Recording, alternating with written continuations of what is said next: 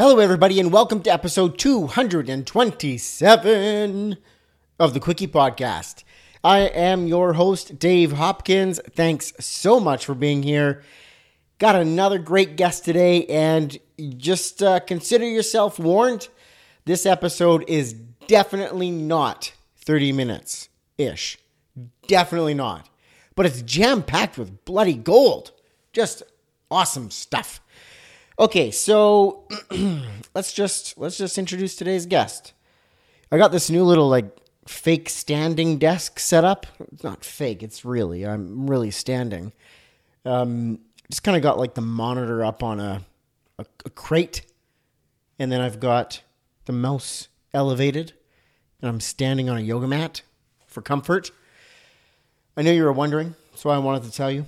Um, yeah, it's not bad, but I kind of feel like I should be like be moving my hips and things like you can't even see what I'm doing. This is ridiculous.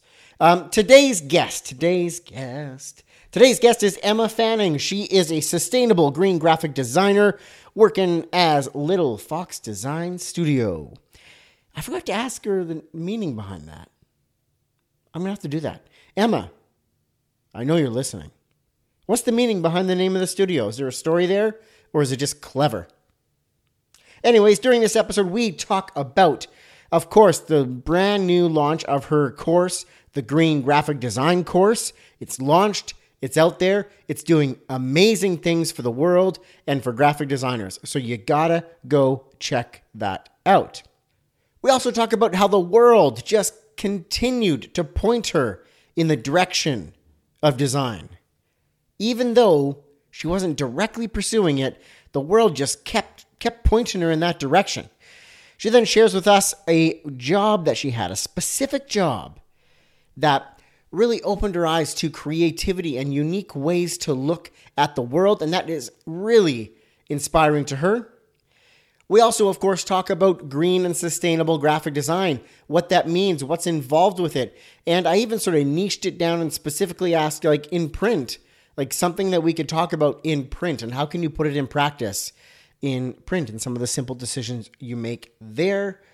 Emma also shares with us the comfort that she gave up that really pushed her to start her own studio and the challenges that she faced along the way on that journey. And then, of course, you know, when you're a designer and you are a sustainable and green graphic designer, you inevitably will run into client pushback based on some of your studio's principles and things like that. Even if there's a contract up front that states, here's your beliefs, here's why, this you implement this into your process, into your design, and even if they sign it, you inevitably will face pushback. She tells us how she deals with that and when it usually comes up. Of course, we dive deeper into the course and gosh, so much more. This is a gem, a great episode. I loved this one, and I can't wait to hear what you think. So, ladies and gentlemen, let's get to it. My guest, Emma Fanning. Here we go.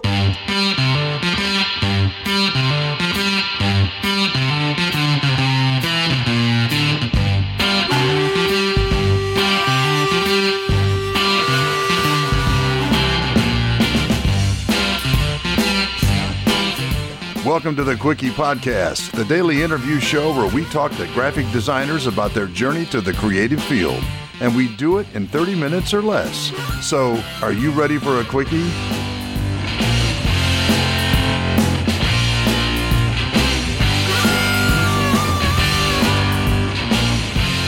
Good morning, Emma. Welcome to the Quickie Podcast. How are you? Good, thank you. I'm really well. Uh, it's really nice here on the island. Awesome. So you are a fellow BC BCer? Is that right? Yeah, BCer up in Canada here. You're experiencing the wildfire smoke just like I am today. Yep, it's uh, still a 10 plus out of 10 on the air quality index today. Yeah, Vancouver I think was the worst air quality in the world yesterday or the day before. Ugh. It's it's horrible. Like it, it, you can feel it in your lungs. It's it's Mm-hmm. everywhere. Like it, it sucks being inside, especially for like the last bit of summer, which now didn't exist because of the wildfires. yeah, exactly. Exactly. I mean, but summer started in March. So That's true. for my ki- for my kids anyways. Gosh. awesome. So before we get too deep into this, I have to ask you, are you ready for a quickie? Yes. Perfect. So let's uh, start with the tough stuff. Briefly tell the listeners about yourself. Yeah, so uh, my name is Emma, and I'm a sustainable graphic designer, which means that with my studio, Little Fox Design, I'm really focusing on uh, minimizing my environmental impact as a designer and ensuring that every single thing that I create for my clients is also kind to the environment and lowers their impact as well. So, mm-hmm. for example, on business cards, I always print them on 100% recycled paper or some kind of of supply chain uh, for the paper that's been verified in terms of the forestry so that our old growth forests are being preserved mm-hmm. and that there's a minimal carbon and water and um, energy footprint for that stock. Perfect. So, have you ever printed business cards on a on the seed paper? I haven't, but I really want to. I haven't had a client that's actually like gone for it yet. Mm. Um, I think that I'm going to have to order some samples myself actually because I've heard from some people that the seeds don't actually plant or grow. Um, but I want to verify that for myself. Really, I have definitely grown things from seed paper before.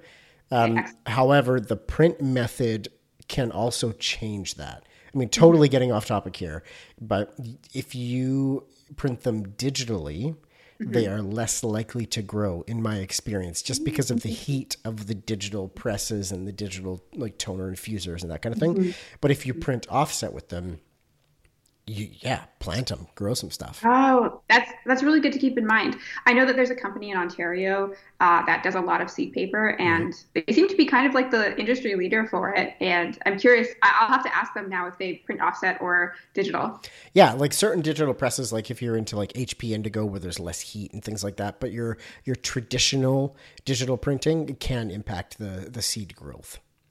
That's really interesting. I'll keep Ooh, that in, in mind. Deep. We're in deep already.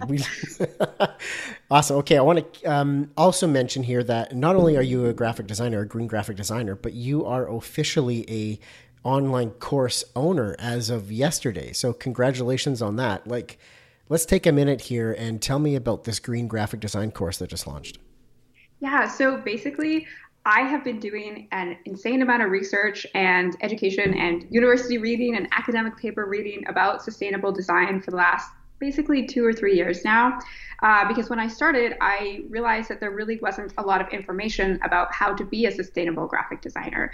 There were a few books, which I commend those authors for creating them about over 10 years ago. Uh, however, it's been a decade, and a lot of the information that they shared was now out of date, and I couldn't find anything that was relevant to 2020. Um, and so I've been doing this research myself independently, looking at academic papers, really trying to understand the science behind climate and how we got here and how all of these sort of industries that affect climate impact graphic design and how, you know, forestry relates to design and how, you know, water usage relates to design. And so the course is really designed to summarize all of my research into a extremely comprehensive accessible low priced course available for any designer that wants to be sustainable. Because it was hard for me to find the information and it was hard for me to build mm-hmm. the frameworks to be able to evaluate printers and papers and methods. And so the course is the sum total of all my research and i'm so excited to be able to share it with people because i really think that everyone should be a sustainable graphic designer. Like i don't think it should be me having the specialty. So i'm really looking to you know help raise awareness for that that is awesome. So congratulations on that. And that sounds like a mountain of work. And you've basically consolidated this in this easily digestible course format for this greater good of having graphic designers just make more sustainable choices in their careers. Yeah, it's definitely a lot of content. Like uh, on the uh, course page, it's like 20 plus hours and like a lot of workbooks and templates and, you know, all the behind the scenes stuff with my studio. So. I do an environmental impact report and I have certain qualifications for printers that I work with and uh, it, even environmental policies in my contracts that clients have to sign. Um, so all of that's going into the course. Very cool. Okay, now somebody who's interested in this, where can they find out more about it? Where can they check the sales page or, or, or find out the info? So it's on my website, www.littlefoxdesign.com. And then on the menu bar, there's a call to action big button that says Green Graphic Design Course. So that's the proper sales page with probably too much information, but I wanted everyone to have all the all the info they needed to make like an educated, informed decision and not mm. hide information, uh, you know, by having to talk to me or something. Yeah, definitely. No, that's awesome. I love that. Um, So now I want to talk about you, Emma, and I want to start by kicking this way back to childhood. What was your childhood like? Do you feel that you had a creative childhood that sort of pointed you in this career path? I think definitely. Uh, it's actually something that I think Corona has been getting me to think about a little bit more. Um, I remember being 16 and swearing that I was never going to be a graphic designer because I didn't want to interact with clients. um, which is really funny now. But you know, going back to childhood, I was extremely lucky to have a mom that you know was a stay-at-home mom, and she spent a lot of time with me, and we were always doing something creative. So you know, we were always going for walks and scavenger hunts and spending time in nature and going to the beach. And she really helped foster this sense of imagination and appreciation for the planet that we have. Mm-hmm. And I can see that carry through in my design work obviously now caring so much about um, the planet and sustainability but you know as a child i was always very interested in you know when it came time to do school projects where we had to create books being very attentive to the kinds of page numbers that i picked for the book. Like i remember for one project being very specific the page numbers had to look like cats with the page number on top. Um, or like a book report where i was very proud to pick the skia font from google dot or google word. Um, Google Word. Wow, I'm uh, the the eras are blurring together from yeah. Microsoft Word. I now use Google Docs, um, but picking Skia for a book report because I liked the way that it looked organic, even though now I cringe looking at that font. Um, and just, I was really into like the word art that was so like ugly and gradienty. Um, but you know, these things I really did care about as a child, so it mm-hmm. makes sense now that my progression to becoming a designer was pretty natural, even if I sort of rebelled against it for a little while. so even during that rebellious stage, did you have a a parent or a family member who was in graphic design, or maybe a teacher, and that sort of said like, "Hey, you should really look at this, even though you're rebelling against it." Um, not really. Um, I have an aunt that did do a little bit of graphic design, mm-hmm. um, but it wasn't really something that we talked a lot about or she didn't really like necessarily like directly encourage me to do it. I always looked up to her but um, it, it, was never sort of like a direct influence. I think it i more i really thought i wanted to work in museums and so i was interning there and you know working behind usually with the collections and I, that's what i thought i wanted to do but basically every single museum position that I took, I ended up as the graphic designer for the museum, uh, just naturally because someone would ask me to do a poster and then they'd be like, "Oh wow, that's really good. Okay, you're now in marketing." um, so uh, basically, I kind of just shuffled my way into becoming a designer and learning on the job, and then realizing that I actually do like it a lot. so the world just kind of like kept pointing you in the direction of graphic design, even though you're like, what? No, this is this is not. so you finally gave Pretty in. much. Yeah, I think like part of the problem was that I was a really shy child, so mm-hmm. I felt that the concept of communicating with clients and you know being able to have that authoritative role was just like so far out of my wheelhouse. There was no way I was going to be able to actually take that on. And so, you know, as I grew up and got bolder and braver and more confident, then it became more normal. Got it. Now, was during this process of the world pointing you in the direction of graphic design, and even your early days in design, is there one specific design that stands out to you as maybe the most influential design of your life so far? Something that you saw and have just stuck with you since? Yeah, that's a, a great question. And I think the best answer to that is really the natural history exhibits at the Royal BC Museum here. Oh, cool. Um, because I spent a lot of time there as a child. Um, probably like way too much time, but I just loved them. I, I loved the exhibits. I loved the way that the content was displayed, and it was very minimal, especially for like exhibits that were designed in the 70s. Uh, they were sort of really pulling in these, you know, minimalist white space, uh, beautiful photography design trends that mm-hmm. maybe weren't as common back then. And, you know, it, it just always resonated with me as being something that was really beautiful and educational and informative. And I could spend hours going through those exhibits. And so, you know, I, I think that anytime that I need a sort of creative inspiration again, I, I go to the museum. And I think it was pretty like formational even now looking back like in terms of i'm a sustainable designer now and obviously natural history exhibits are, are very much about our natural world and, and the things living uh, in it and so I think that sort of helped influence my, you know, desire to go in this direction and, and become a designer.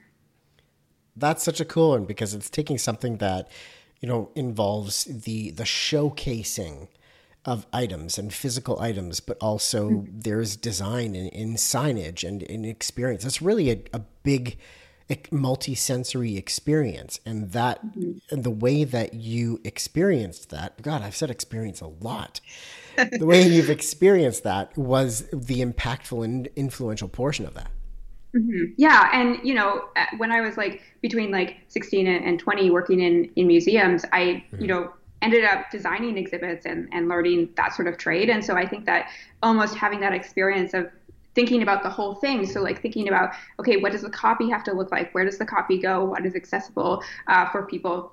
How do you design the exhibit in a way that makes sense to people walking through it? I think that that has actually really, really helped my you know design career in terms of branding because I sort of treat each brand almost like a mini exhibit. I don't tell my clients that, but mm-hmm. there's a lot that I'm pulling in from that background that really helps me today.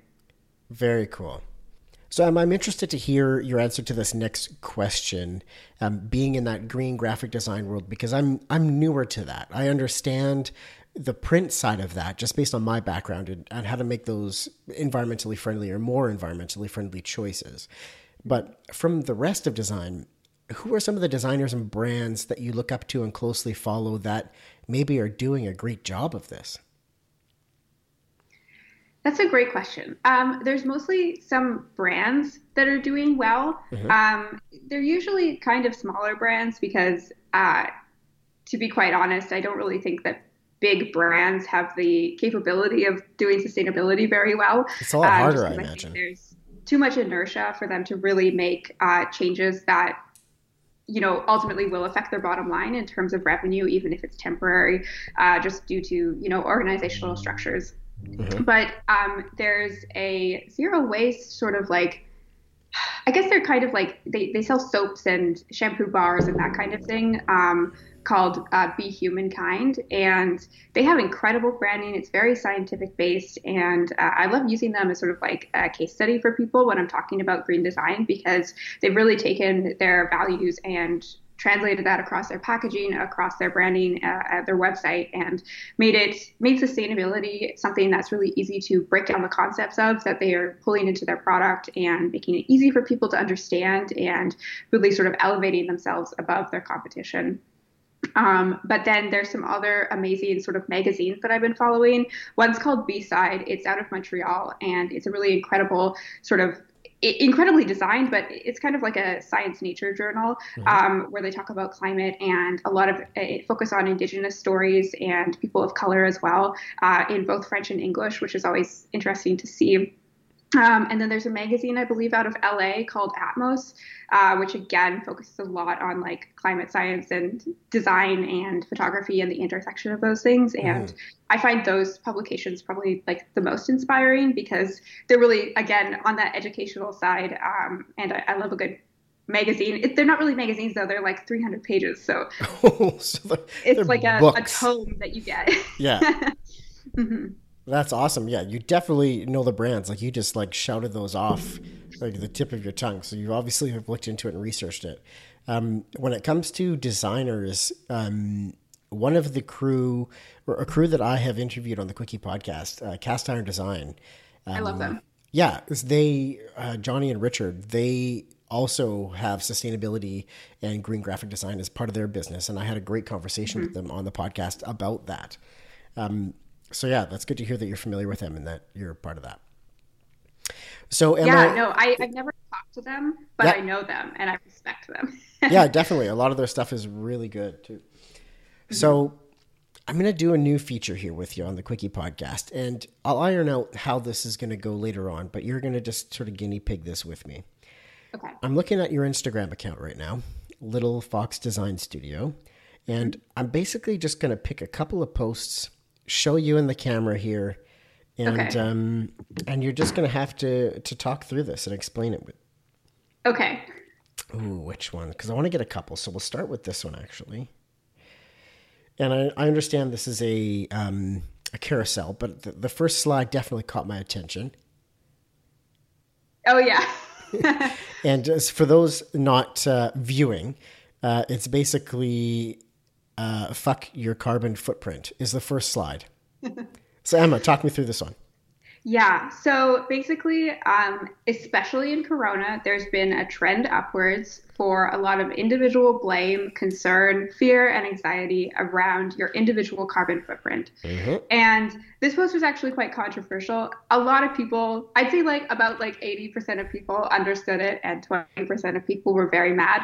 Um, but the point of the post was just to understand that you know your individual carbon footprint is important but the term carbon footprint was popularized by bp oil which is the sixth biggest polluter in the world and one of the main reasons why we actually have climate crisis as a pressing issue today because of their um, campaigns their pr campaigns to muddy the water back in the 70s so it's really important to understand that this concept of individual responsibility and we need to drive less and we need to eat less meat, it's really important. However, you need to understand that an oil company wants you to believe that it's your job to fix climate crisis instead of their job. Mm. And it's really important, of course, to understand your footprint and, you know, be able to minimize those choices. But sometimes they're more about your own mental health and creating a sense of autonomy for you in being able to continue fighting the good fight for climate crisis than it is about like is this action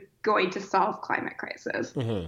Um, and some of the really important takeaways that I was trying to, you know, summarize at the end of the carousel were, you know, we really need to be fighting for like collective action and voting in politicians, even on a local level that are, you know, championing green policies and are championing like climate justice and are really trying to push the envelope forward instead of just we all need to eat less meat. Because you know that's important, but we really need to be thinking bigger picture in terms of how we engage as activists in the climate space. And I see a lot of people that are really upset because you know they need to fly to see their family or they need to drive to go to work or they just simply can't afford a zero waste option. And so i really wanted to try and alleviate some of that guilt because we're not perfect and the system that we're in is designed to make it difficult to make those sustainable choices. And so it's really more than just your individual impact.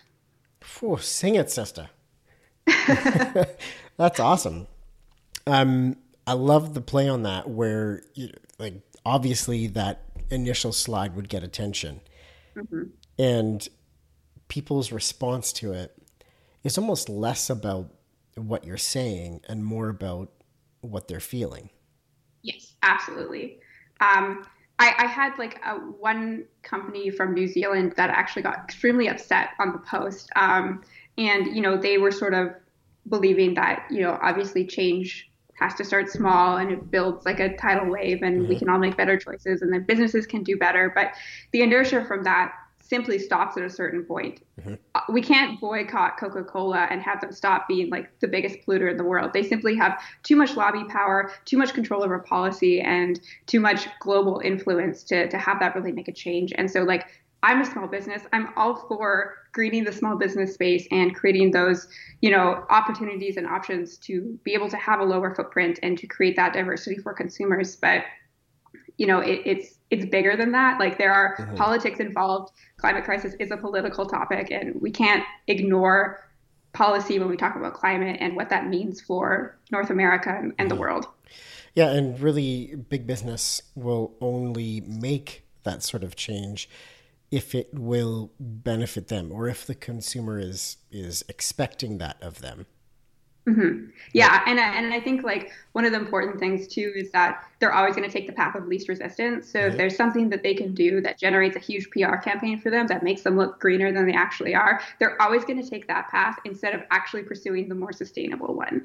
And so that's why I'm always particularly wary about you know oh Coca-Cola has a new recycling machine for consumers instead of actually changing the way that their bottles are composed or you know stuff like that. I think mm-hmm. it's just really important to understand that there's always like a bottom line that they're paying attention to and you know other places that they're putting their money so maybe they put $100000 into a, a recycling station but they put like triple that into lobbying against a bottle bill so you got to look where the money is going mm-hmm. basically yeah it's like there's this this chasm or this gap you like small businesses can make can be nimble and to make these choices and to do these mm-hmm. things, you know, almost immediately. They can implement them. Mm-hmm. Um, however, there's this gap in between the small business world and large corporations. There's this gap. Mm-hmm. And it's a matter of how does those choices and policies and things that are good for the earth and for humans cross that gap. Mm-hmm. Absolutely. Beautiful. Yeah. It, it's it's something that I think we're all figuring out together in this space, and there's no real right or wrong answer other than maybe don't trust Coca Cola. yes. Um, so here's the next one that I want to show through the uh, camera, I guess. Um, mm-hmm. It's a post that says, I contain heavy metals and will pollute soil and water. Yes.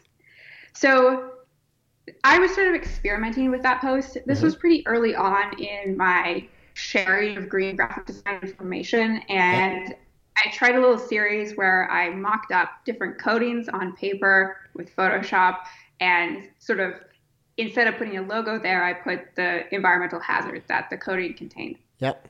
And so that was really interesting because the foils and heavy metals on paper is a wee bit controversial uh, in terms of whether or not it's recyclable. In most municipal and industrial recycling facilities, it's not. In mm-hmm. some industrial recycling facilities, it is. However, most consumer products that you're buying at the store or business cards that you're receiving are not going to an industrial recycling facility, which is a really important difference. Um, but there's also a study from, I believe it was the late 90s, um, that was produced by a foil company that was privately done by them that says it is recyclable. However, you can't find the study anywhere. It's not in any academic papers. It's not peer reviewed at all. And you have to pay like $1,000 to get a hold of the study. And so when you're Googling this information about the foils, you sort of hear, oh, it's recyclable based on this study. But when you track back to the study, it's not available. And so everyone is just reading someone else's blog post say reading that it's available, not checking the, or recyclable, not checking the source, using that information and it like sort of recycling this myth. Um, and all of the best information that I have seen about mixed paper recycling and you know how that actually works in terms of especially municipal recycling systems, it just it doesn't work so well. Um, mm-hmm. So yeah. And that totally plays into what's going on right now in the world. And I've had many conversations with people about this. Is that there's no objective thinking right now. Mm-hmm. That's how it feels like, right? Where mm-hmm. a, a, study will, or a, a, headline will read one in five Canadians um, think that the coronavirus is fake, or some crazy headline like that. You're like, what? And you look at it, and they interviewed 107 people in one municipal area uh, mm-hmm. for this study. Like, how is that a summary of all Canadians? Yeah. How can that even be stated? Right? So it's the same kind of thing when you read something but that kind of information that's way down at the bottom of the article and you sometimes have to click another link to go to another link to really find mm-hmm. out the details of that study the details of that report mm-hmm. and it's not until three or four levels deep where you go oh okay so this is incredibly biased and not necessarily the most accurate information or a manipulation of the information to to support the narrative that they want you to know. Mm-hmm.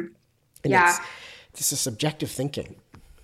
Mm-hmm. I, I think it's like a really, I mean, this is basically the problem of misinformation and mm-hmm. fake news, I guess you could say, if we want to, you know, bring fake up news. that yep. that meme. um, but I, I think I think it becomes extremely difficult for consumers because as much as you know something like that is is clearly just sort of clickbait and you know trying to get the the views on, on the article there's a lot of more serious studies by particular think tanks that have a particular political agenda that they're trying to push and they are presenting information in a way that makes it seem very accessible. It's often extremely catchy and sort of like a, really sticky phrase. Um, and I, I, think it becomes difficult then to be able to vet and source information if you don't have a framework that you're relying off of to mm-hmm. understand what is sustainable, what's not, and you know even where's the funding coming from, you know what sort of what sort of greater agenda um, is happening. And I think that having that framework is something that you kind of need to bring into every single news article that you read, whether or not it's about coronavirus, who's posting it, what are they talking about, what mm-hmm. kind of people are they featuring, you know, what sort of stories do they think are important. Um, and bringing that into you know every single thing that we read but that's not really something that's taught or is really available um, it, it's actually something that my uh, business partner and i have been discussing about even just creating a free mini course for how to vet news sources how to vet sustainable material because yes. um, it's hard. It's extremely difficult, and it's designed to be difficult. Like they're designed to trick you. Mm-hmm. Um, I'm just gonna like I have a really great example that I want to I don't want to just get the numbers wrong, um, but so I'm just gonna like check it really quick. Yeah. Um, but there was a recent stat about Netflix and it came out of a right wing think tank when you followed the money. Mm-hmm. Um, but it was basically saying that. Um, so, a really good example of misinformation is a stat that was, was released by a think tank called Big Think.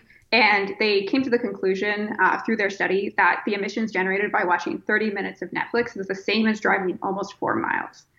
And this was something that was extremely popular over social media recently. And, you know, it was something that people really grabbed onto because it was extremely sticky. Mm-hmm. And obviously, it's very catchy. You can repeat it to anyone. And it really makes you feel, again, that your individual impact of, like, oh my God, I just watched an episode of Gilmore Girls, like this is I've committed a climate sin. Yeah. Um, but really, when you know you go back to the funding source for that, uh, it was funded by oil and gas, and you know they have a particular political agenda that they put out with all of their studies at Big Think, and the you know methodology that they used was incredibly flawed. But you had to go back to the original study to actually dissect it and understand that that stat really wasn't in good faith and that wasn't trying to uh, create a situation in which people could be more aware about their choices. Um, it's just, again, another layer of blaming the consumer for something that industry is actually responsible for. Mm-hmm.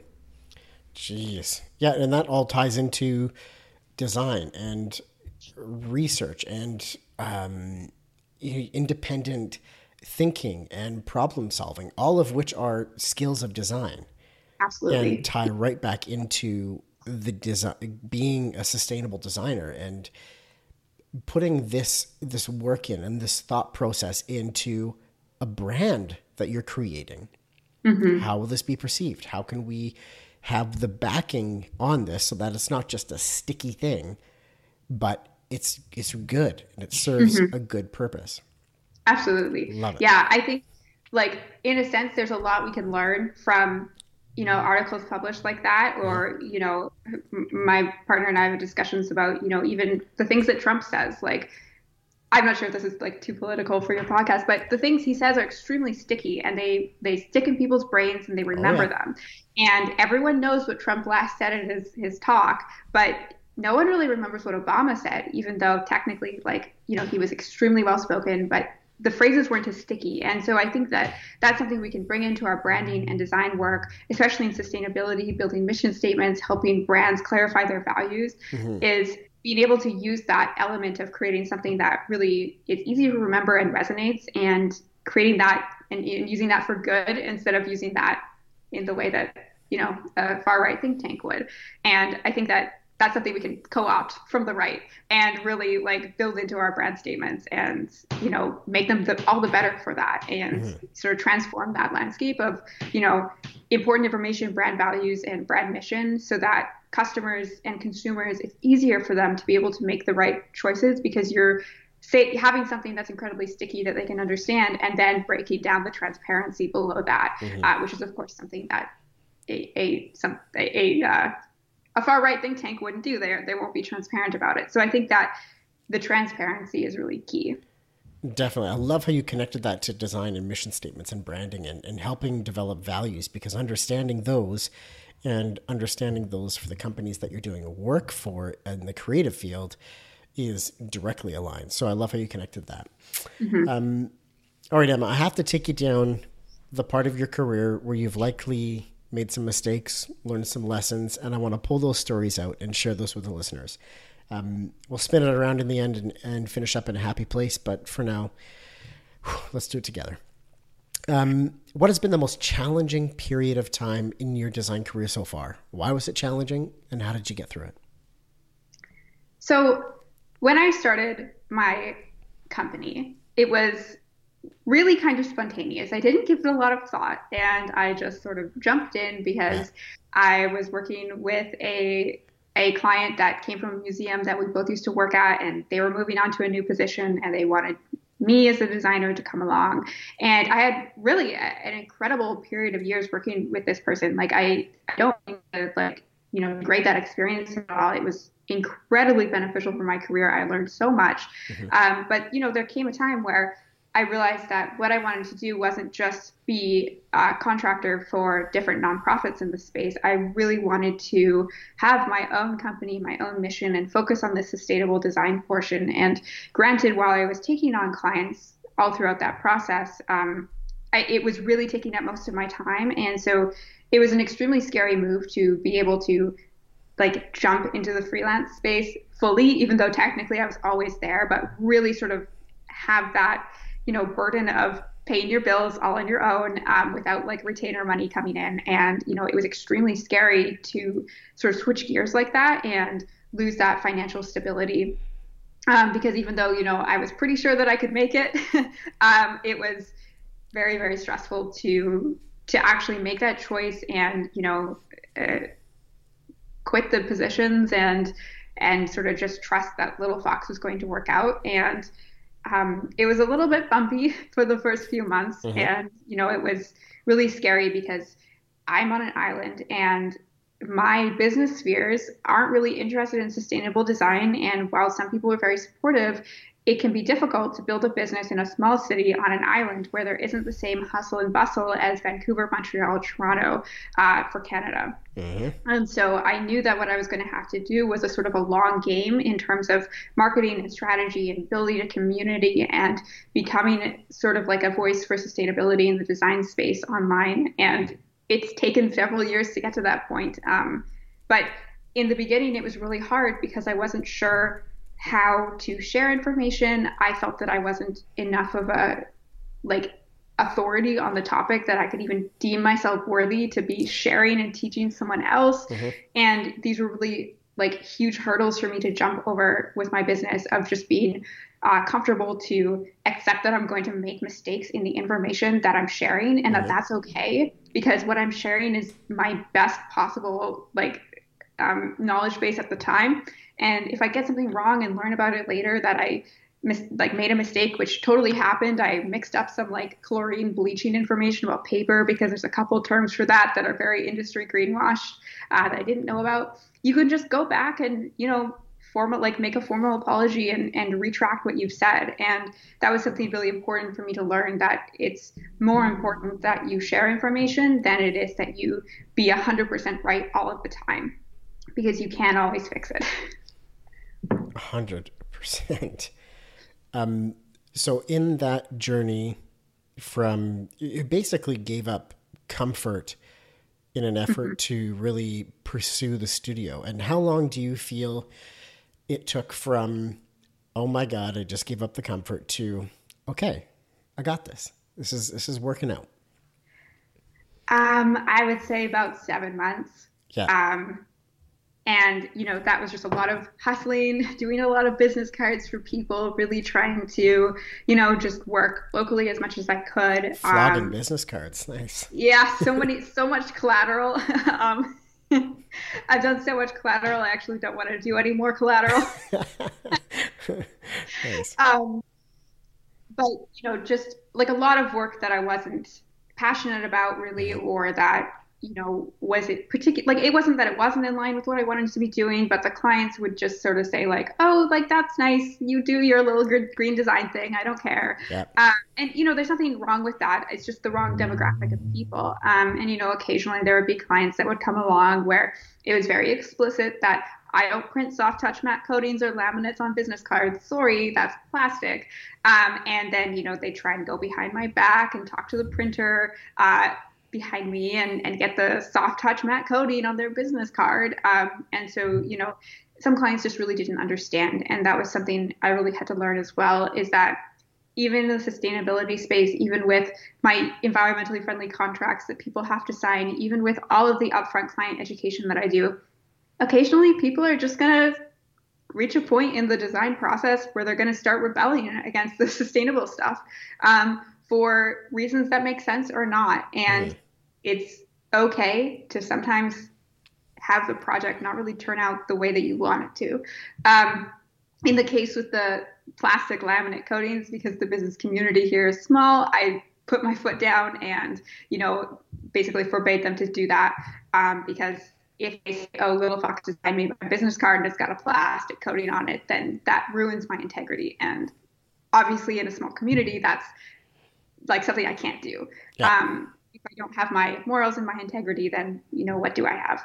Um, but you know, in general, sometimes things aren't going to work out the right way, and that's okay. Mm-hmm. Yeah, definitely.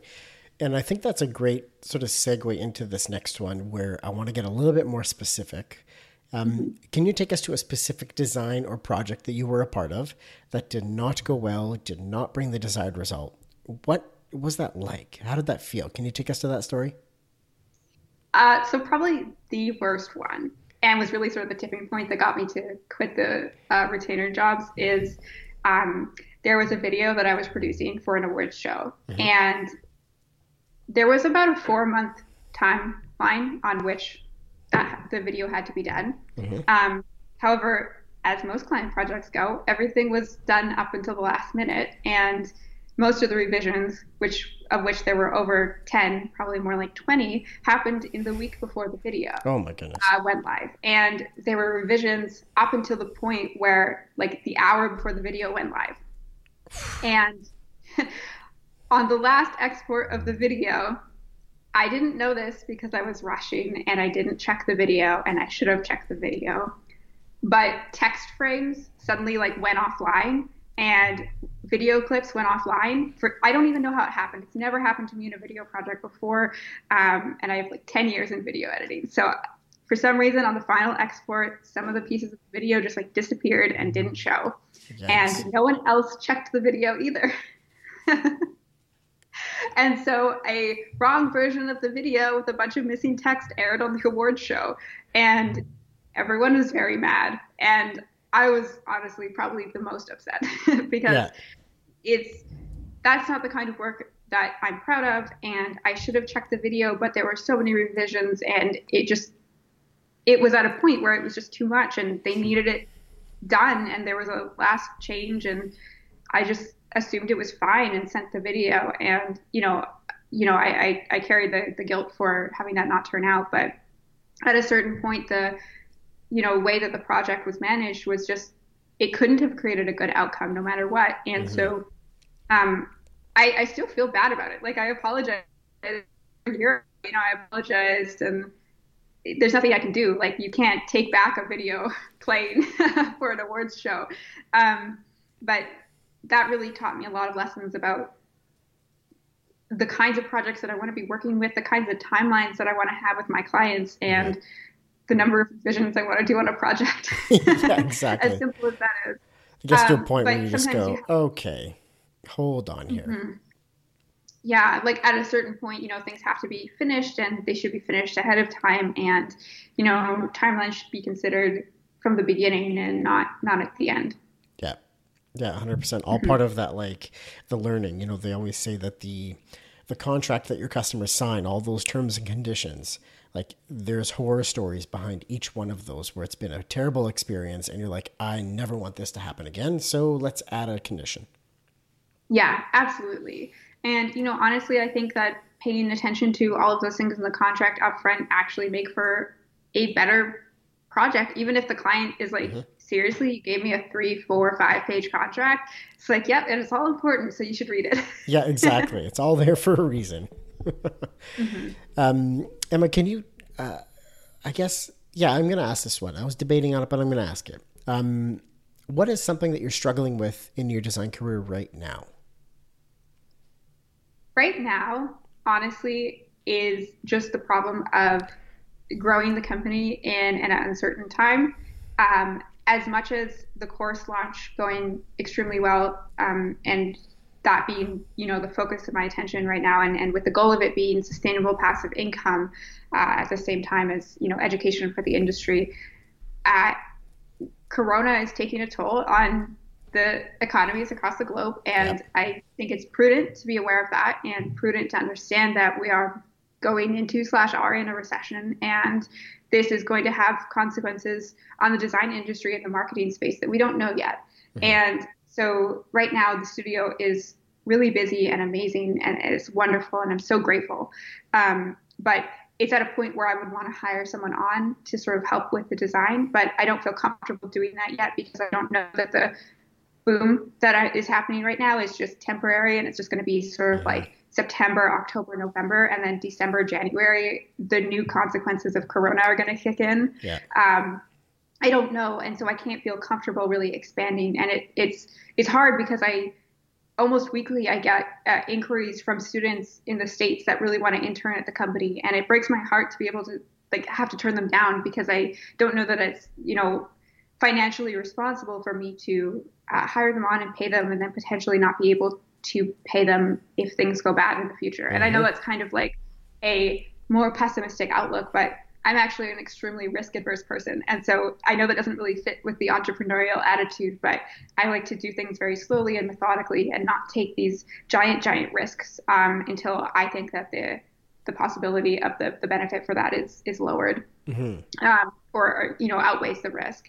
And so I'd love to be able to you know sponsor these students' educations more, but I just it's so uncertain because I I know that you know technically when there's a recession, people's marketing budgets go down, and the first thing that they cut is design, and that's just um, real. Yeah, I was literally just about to say that anytime there's any sort of economic uncertainty anywhere in the world, the first thing to go is the marketing budget, which mm-hmm. affects designers, which affects printers, which affects um, you know distribution houses for that those materials. Like there's a mm-hmm. chain that mm-hmm. that follows and that affects, right? So yeah, definitely. But what's been interesting about print specifically in this Corona time is that commercial print and magazines and annual reports, those sort of you know print staples, are put on hold, mm-hmm. but food packaging, cosmetic packaging, pharmaceutical packaging, like mm-hmm. all of that is booming, like yeah. way, way, way busier. So as a graphic designer, the ones that I've seen come through this process least affected, and some of them even grow in their businesses, are ones who have the skills and the knowledge to easily pivot from I do annual reports and stationery to I also do food packaging and yes. beverage packaging and shrink mm-hmm. sleeves and labels and things like that. Yeah. That's actually exactly what's happening right now. We have a lot of requests for sustainable packaging. And mm-hmm. so you know our the way that we do it is we also help with research sourcing and you know mm-hmm. talking to manufacturers for our clients and then we'll do the designing of the die lines and stuff but the this the research comes first and so that's been the most popular inquiry right now definitely is the packaging and i think that's really really interesting um, yeah. Definitely. Okay, I'm, I'm, I'm going to turn this bus around here for you. I now want you to tell me about a project that you are the most proud of, the one that just makes your heart sing. I mean, is it okay to talk about the course again? Yeah, of course. Okay. of course, um, of course. Honestly, it's it's the green design course, just because uh, this is something that has been in my mind that I wanted to do for like three years now, and. I'm finally doing it. And you know, I've I took it really slow, and I did a basically like nine months of engagement with the community and webinars and, and free webinars and free resources and just you know, letting people know that, you know, I'm trying to do the content marketing approach as ethically as I can and give away as much information for free as I can. And mm-hmm. so that, you know, when I do, it does come time to launch something that is paid, people know that it's going to be of an extremely high quality because they've been through all of the free uh, information that I've given them. Mm-hmm. And, you know, it's, I'm so happy that I've been able to find sort of like a compromise in terms of the price and accessibility and, you know, create a payment plan that works for people. And I know that it's very popular right now in the online space to launch courses based on value based pricing, which mm-hmm. I don't want to knock any creator for doing that. You know, I think everyone should charge what they're worth, but my goals with this course are different. And it's more about volume of people going through the course to be able to maybe in a big way one day sort of raise awareness in the industry and change what's normal. And to do that, I want the price to be accessible to anyone because mm. I even in you know Corona, a lot of people are on harder times, and I don't think that it's fair to assume that people can afford thousands of dollars right now on their education. I'm sure mm-hmm. there are some people that that can, but I I don't think it's appropriate to su- assume that for everyone. Mm-hmm. And the reaction that I've gotten from that has you know made me so emotional because there are people that message me and thank me for that transparency in pricing and the payment plan that doesn't have interest on it and just the fact that I was thinking about that and making it available for everyone. And that's why I think it's so important to have information be like as low cost as possible. You know, I think schools should be free. I think universities should be free, but I obviously need to pay my bills. But you know, I, am so happy that I found a, a, compromise that is affordable for everyone so that they can learn this about sustainable design and really, you know, create design that aligns with their values and their morals and mm-hmm. what they want to be doing in the world and hopefully alleviate some of their eco anxiety about the climate and the future and what that, that brings and not, you know, put them in debt to take my course. yeah, exactly. No, I love that. And you definitely, from everything you've talked about throughout this episode, have put your like massive amounts of effort, put your heart into this, put your your brand on the line for this and to mm-hmm. really bring this message out there. So obviously this is important to you and I think it's it should be important for the whole industry. Even if even if you're a designer and you're still allowing customers to do a soft touch laminate like there's yeah. other parts of this that you can implement and mm-hmm. like you were saying earlier it starts with you know, making some small decisions that just mm-hmm. start to gain momentum with you and your clients and makes that transition to being a bit more rigid on your sustainability values yeah, it's it's all a progress. And mm. when I started, I didn't have the eco policy that I have today, and I was a little bit more lenient with clients. And the thing that I found really is that for the most part, clients just don't know. They are coming to you as an authority on no matter what that is mm-hmm. for design. And so being a print authority to them is part of that process. They're mm-hmm. going to trust what you say. Mm-hmm. And usually if they you know want something like gold foiling or a soft touch matte, t- soft touch matte coating, uh, they just don't know. And so when you explain to them, oh, actually, that's a single use plastic, or oh, actually, that can't be recycled and can potentially leach heavy metals into the ground when it goes to landfill, they're usually appalled because this isn't their industry. They don't know these things. Mm-hmm. And sometimes it just takes a sort of gentle but firm explanation of why they might not want to do that for them to be horrified and pick mm-hmm. a different option. Mm-hmm. Because there are so many choices available in the print space for green design right now. You know, Mohawk has an incredible new line of papers yeah. with their renewal line that is just stunning, yeah. uh, just absolutely beautiful. There's amazing recycled cotton stocks with Neenah as well. And there's just so many different options that you can create these beautiful tactile print projects for clients and create that you know more luxurious experience that they may be looking for with the soft touch matte coating in a way that's environmentally friendly and actually improves their brand value and their brand presence. Because let's be real everyone puts a gloss a metallic like gold and a soft touch matte coating on their cards. It's easy to do that. It's cheap to do that. And so then it's not special anymore. Mm-hmm. yep other ways to be impactful. Mm-hmm. Well, Emma, you've reached the point of the show for the Ask It Forward question. That is where I have a question for you from my last guest, and you get the opportunity to ask a question of my next guest. I'm not going to tell you who they are, but you can ask them anything. Okay. So, first up, um, and I love how this has worked out ever since I've implemented this Ask It Forward question. The question that the previous guest asks, and they have no idea who they're going to be asking this question of. It's always mm-hmm. so aligned and and it, it's just a complete by completely by fluke. So, um, my previous guest was Brandon Crawford from Second Sun Design Co. out of Charleston, South Carolina, and he wanted to ask you: Would you ever work for free? Why or why not? Uh, yeah, I, I do believe in the power of working pro bono for projects. Mm-hmm. Um, I have historically done pro bono branding projects. Um, I have very specific criteria for what I deem valuable for that. Um, usually it's extremely small nonprofits, uh, mm-hmm. political causes, and uh, like progressive political causes, um, climate focused political causes, mm-hmm. and just industries that, you know, really need an extra help because they're doing something extremely good in the world that aligns with my values and the values of Little Fox. And I think it is important to, you know, give back to the community in that way. I don't think it's the only way. I think uh, to sort of derail the question a little bit, I think a lot of people default to volunteering or pro bono experience, uh, pro bono work when they think about doing good in their design field. Um, that's sort of like a really big focus in terms of designing for social good right now, in terms of uh, the larger organizations that are present for designers. And I think it's important that we go beyond that and actually look at our uh, techniques and practices in our own studios to reduce impact and do uh, environmental good. But I do think that if you have the financial uh, flexibility and option to be able to give back in that way, then that's really important. Mm-hmm. Um, I don't think, I, I think it's something that you should do when you know you have the the finances to be able to give that time for free.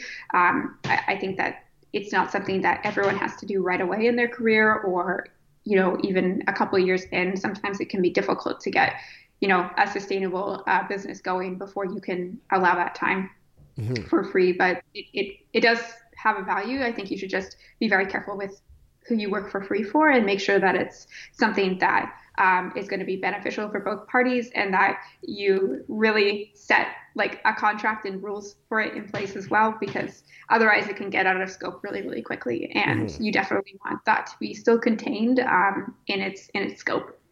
Definitely. Love that.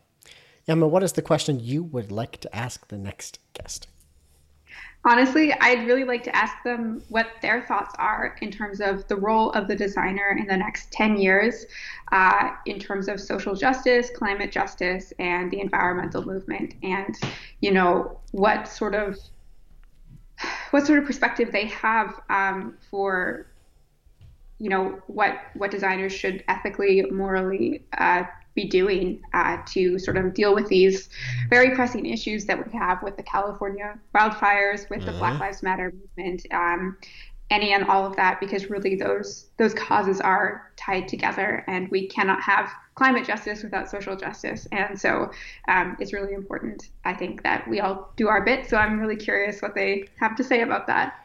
So to wrap that up, should I say what are your thoughts on the role of the designer over the next 10 years for when it comes to climate change or or sorry, climate justice and social justice? Yeah. Yeah, that's that's good. Perfect. Emma, you've reached the end of the Quickie podcast. Thank you so much for being my guest today. This has been awesome chatting with you. Thank you so much. I've I've had so much fun. This is absolutely fantastic. All right, all right, y'all. I know you loved that. I know you loved this episode please go check out Emma's course. It is good for design, it is good for the world. Go check it out. Also, if you're digging what you're hearing here on the Quickie podcast, and my God, if you stuck through all of these episodes so far, I hope you do.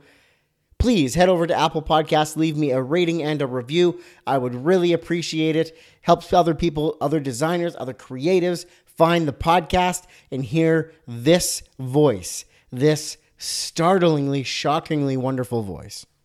Thanks again. We'll see you next week. Bye.